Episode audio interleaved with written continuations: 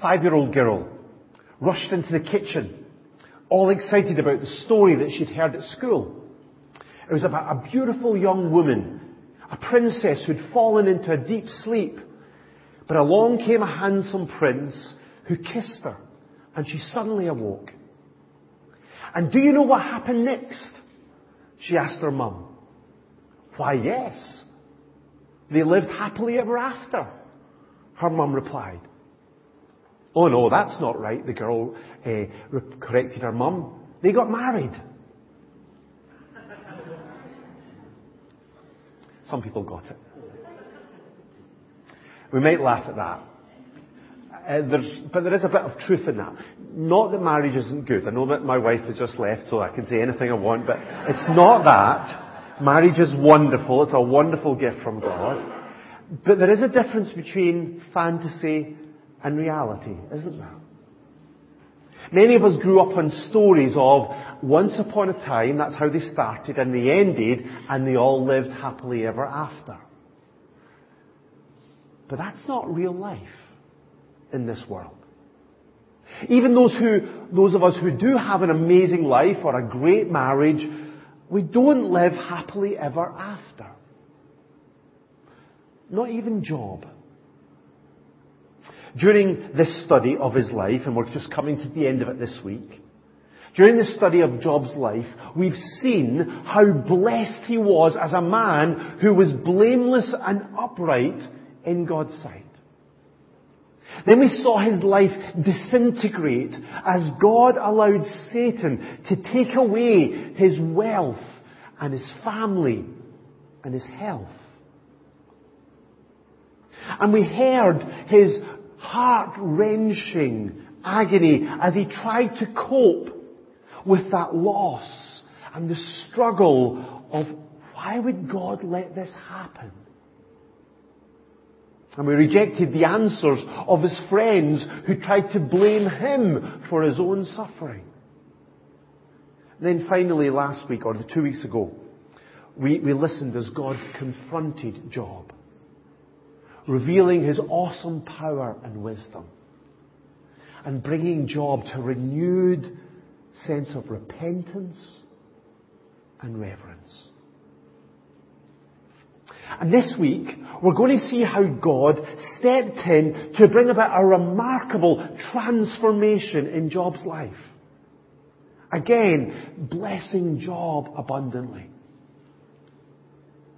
But although this was an incredible turnaround in Job's life, this was not Job's happily ever after. It didn't solve all of Job's pain and struggles. But instead it points forward to the ultimate happy ending that comes for all of us who have trusted in the one that Job's life has pointed us to. So we're going to read from Job chapter 42, the last chapter of this book, from verse 7 down to the, the end of the chapter, and Kerry's going to read for us. Thank you. Kerry.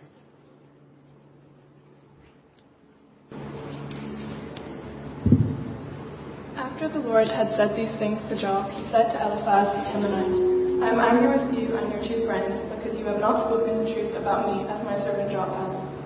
So now take these seven bulls and seven rams, and go to my servant Job and sacrifice a burnt offering for yourselves.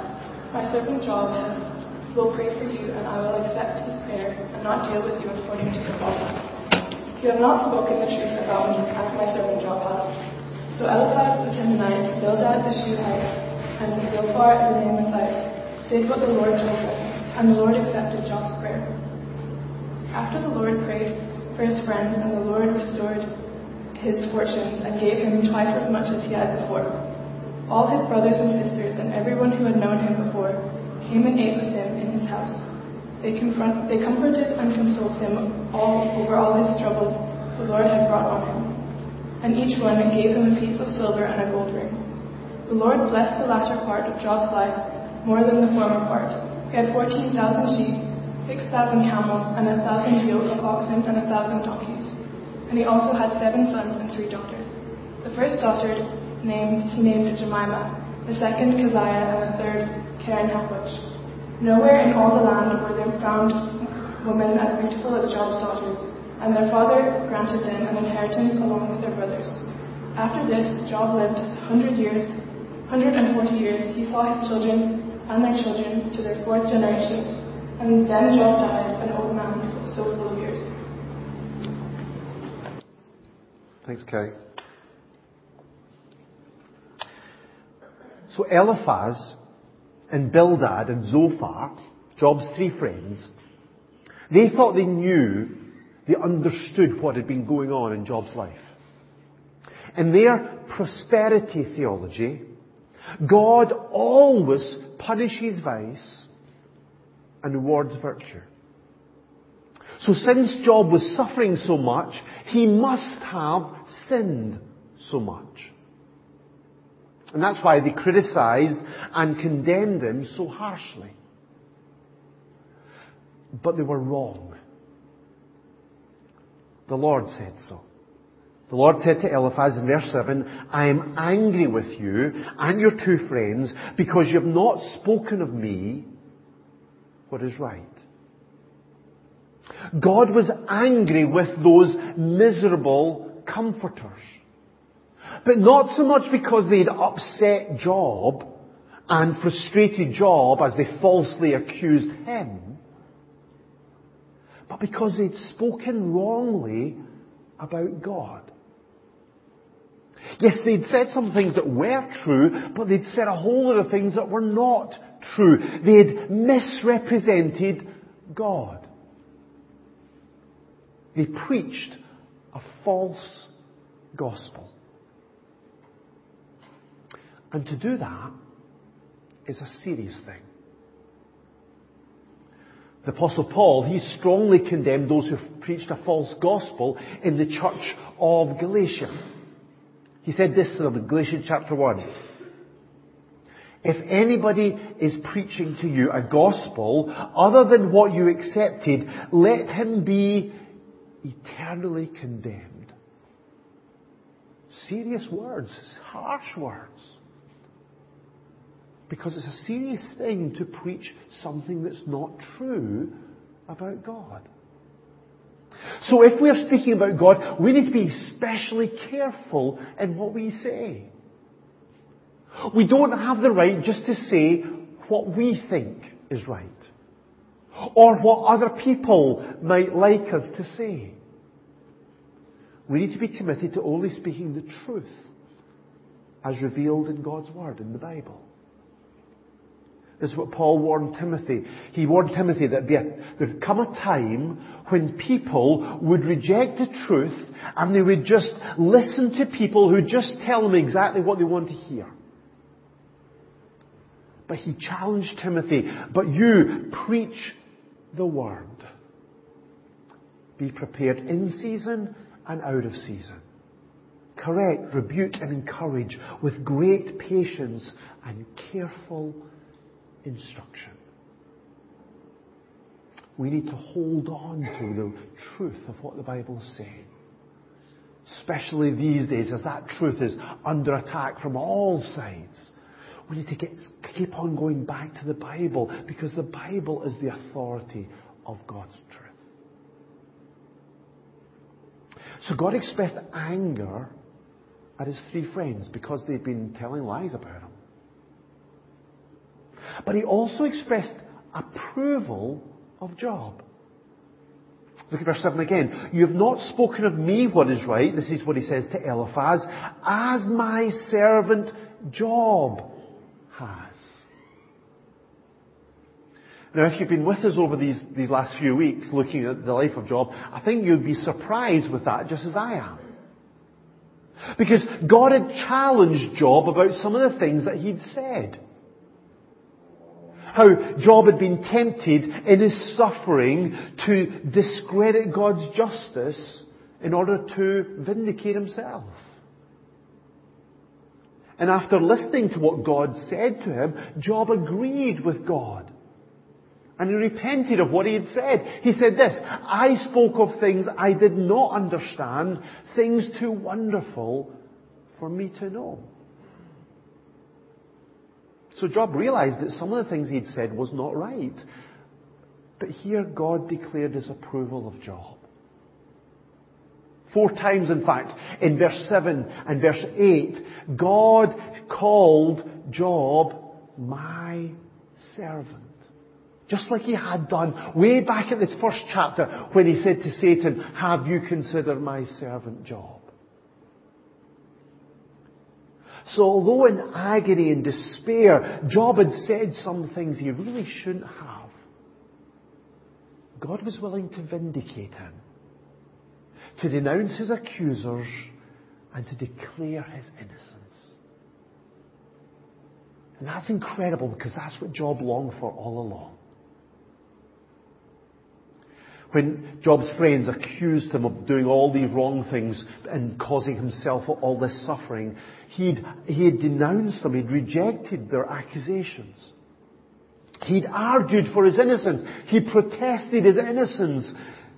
But Job knew that what mattered in the end wasn't what they said or what he said. What mattered was what God said about him. That's why Job longed to be able to defend himself before God. He said, if only I knew where to find him, I would state my case before him. He wanted to have a face-to-face argument with God. He wanted to defend himself. But here, God gave Job something far better. Job didn't need to defend himself. Because instead, God did that. God declared his approval of Job.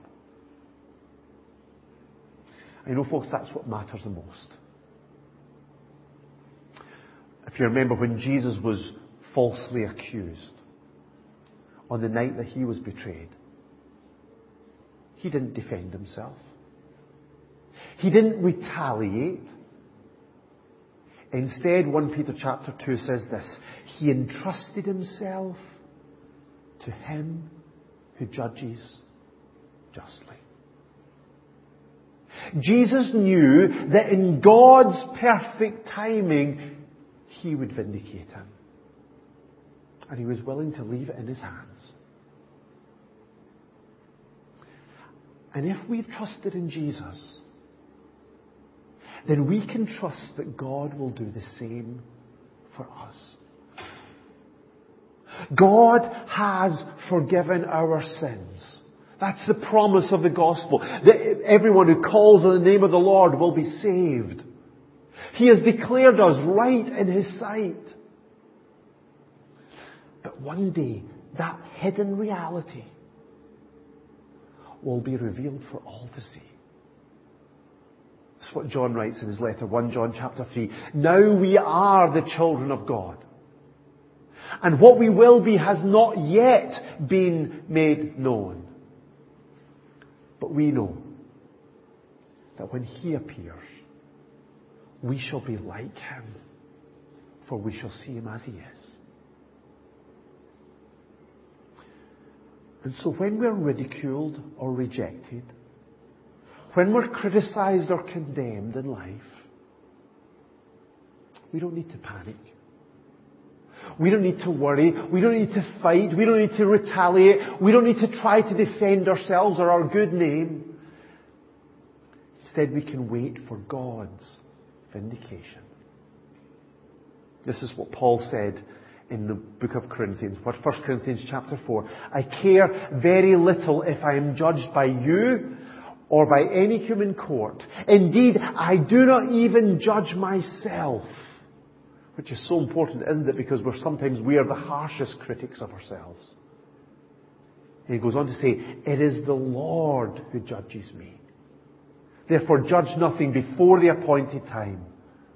Wait till the Lord comes. One day, we will experience that vindication from the Lord. Not because we deserve it, but because that's the wonderful gift that comes through faith in Christ.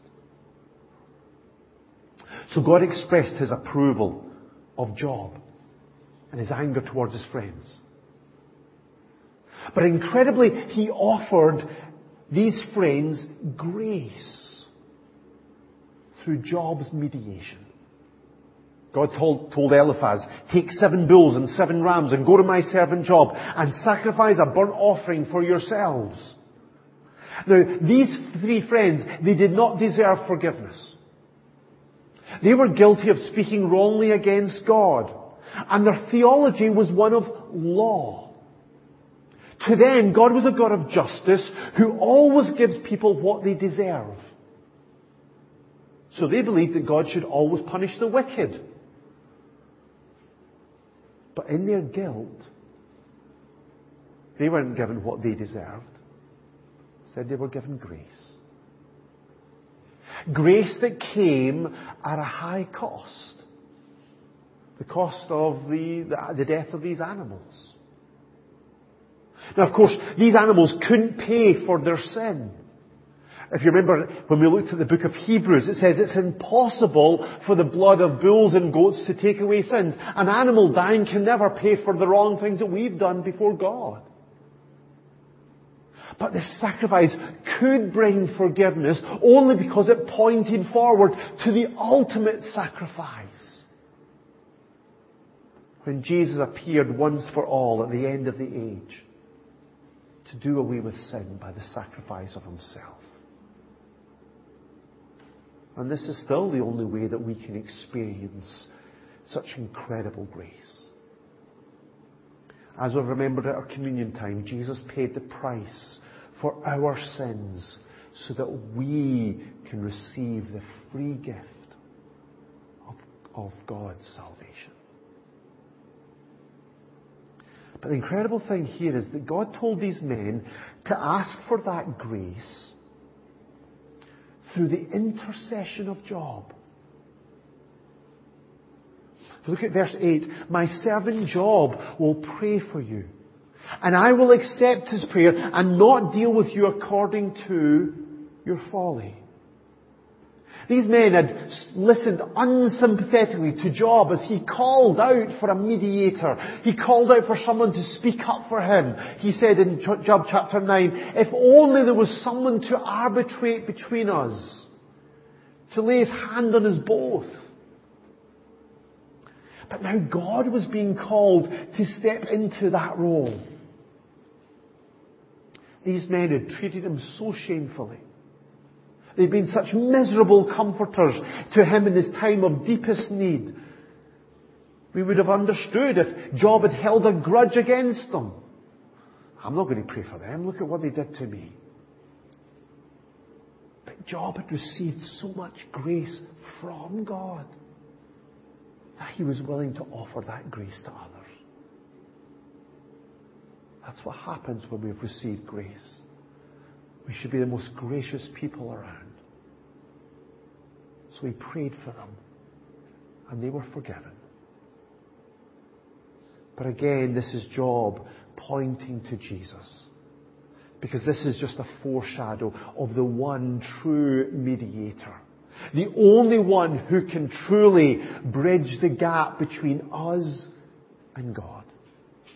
As Paul says to Timothy, there is one God and one mediator between God and man, the man Christ Jesus, who gave himself as a ransom for all men. So Job was blessed with vindication. And he was called into that ministry of reconciliation, of mediation. But now he experienced an incredible restoration. But it wasn't a happy ever after. Firstly, there was a restoration in his finances. The Lord made him prosperous again and gave him twice as much as he had before. And if you remember from chapter 1, that's a huge amount. Before he had 7,000 sheep, 3,000 camel, 500 yoke of oxen, and 500 donkeys. But now he had double that. 14,000 sheep, 6,000 camels, 1,000 yoke of oxen, and 1,000 donkeys. Job went from incredible wealth to des- desperate poverty, and then back again to an even incredible more wealth. And the Lord was the one who was in charge and in control of all of that. But Job also experienced a restoration in fellowship. All of his brothers and sisters and everyone who had known him before came and ate with him in his house. If you remember, these are the people who had abandoned him when he needed them most. But again, Job doesn't hold grudges. Said as a man of grace, he welcomed them into his life again. He welcomed them into his, into his home again. And they blessed him with friendship and with comfort and with generosity. Verse 11 says, They comforted and consoled him over all the trouble that the Lord had brought upon him, and each one gave him a piece of silver and a gold ring. I think this shows us that Job didn't just automatically bounce back from the trauma that he just experienced. But through the help of his family and friends, he started to experience a measure of healing from that trauma. Then Job also experienced a kind of restoration in his family. Verse 13, and he also had seven sons and three daughters. In chapter 1 we learned previously he had seven sons and three daughters, but all of them were killed in a tragic disaster when the house that they were in just, fell upon them. But now Job was blessed with another seven sons and three daughters. This was an incredible gift. And these daughters were, were uh, known as incredibly beautiful, and unusually, they were given an inheritance along with their brothers, which was not the done thing in those days. Don't worry, Kerry. Things have changed since then. But I think starting to raise another ten kids can't really be described as a happy ever after, can, can it? If you think that, then if you would have a, a talk with Job's wife, who certainly must have been a, a mature woman at that time, I'm sure she would have something else to say about it. But of course, none of this undid the loss that Job and his wife had gone through, did it? Ten more kids wouldn't undo the, the tragedy of losing other, ten other kids. I know many people, even in our church, have experienced that. One child doesn't replace another. His first ten kids were still dead. And the pain of that would never leave Job and his wife. This was not a happy ever after. Well, not yet anyway. And I think God understood this. I'm sure you noticed this, didn't you? That Job gave double the livestock that he had before, but he only gave him another ten kids. As if he was just remembering, reminding Job that the ten lost. That they were, they were still his. And he was still waiting for the restoration of the, those relationships. That was something that was still left undone. But Job also did have a restored future. After this, Job lived 140 years. He saw his children and their children to the fourth generation. Some people suggest this means that Job at that time was 70 years old and received twice as many years as he had had before. But whether that's not true or not, I don't know. But Job certainly was blessed with what was regarded as two times a normal human lifespan. Two times 70 years. And he had the incredible joy of seeing his great great grandchildren. But again, this was not happy ever after. Because did you notice how the book ends? And so he died old and full of years. Job was gifted a full and blessed life, but that life ended just like everybody else's life does. He still experienced the tragedy of death. But I think this helps us to, to make sure that we learn the right lesson from all of this. All of this wealth and all of these gifts, they were not a bribe for Job to come back and trust in the Lord. Remember that's what Satan accused God of doing? of blessing, God, blessing Job just so he would worship him? Does Job fear God for nothing? Satan had said. But Job was restored into that right relationship with God right at the start of this chapter. When he was still bankrupt, when he was still bereaved, when he was still broken, when he repented in dust and ashes. So we shouldn't worship God if He blesses us. That should never be the way that we think. We should worship God because He always deserves it. He is always worthy of our worship. But neither was this prosperity a reward for Job's repentance. Job's friends were wrong when they said when they preached a prosperity gospel that said that if you trust God enough, He'll make you healthy, wealthy and happy. Job was right when he said that the Lord gave and the Lord took away. May the name of the Lord be praised. God's plan for His people does involve sometimes incredible blessing, but it also includes incredible suffering. But rather, I think that what we have here is a picture. A picture of God's ultimate rescue plan. This is what James says in James chapter 5 in the New Testament. You have heard of Job's perseverance and have seen what the Lord has finally brought about. The Lord is full of compassion and mercy. Job, he persevered in faith, even in, in incredible suffering. And he finally, he experienced the fullness of God's compassion and mercy. And James encourages us that this will also happen to us if we hold on in faith. But the big question is when? When will this happen? When will we experience the fullness of everything that God has promised us? It will happen in God's timing. And when is that? Well, just before this verse in James chapter 5, verse 7, James says this. Be patient then, brothers, until the Lord's coming. This is when we will experience a restoration. Not now as a happily ever after here on earth, but on resurrection day. When Jesus will come back for all of those who have trusted in Him. On that day, we will share in His glory. The glory that Jesus experienced when He was raised on the third day and God exalted Him to the highest place and gave Him a name that is above every name.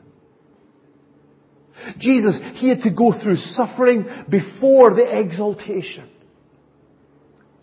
And as followers of Jesus, we're called to follow in His footsteps. Suffering now but knowing that one day He'll wipe away every tear from our eyes.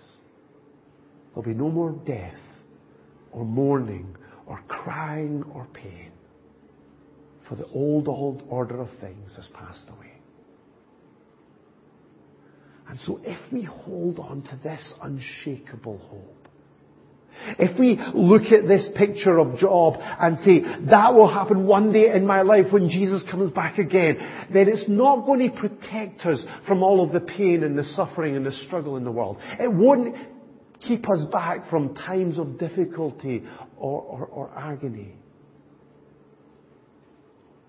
But what it will do is it'll help us to persevere in those times of pain and suffering we'll be able to keep on going, keep on trusting in the Lord. Because we'll be able to say with Paul, we do not lose heart. Though outwardly we are wasting away, yet inwardly we are being renewed day by day.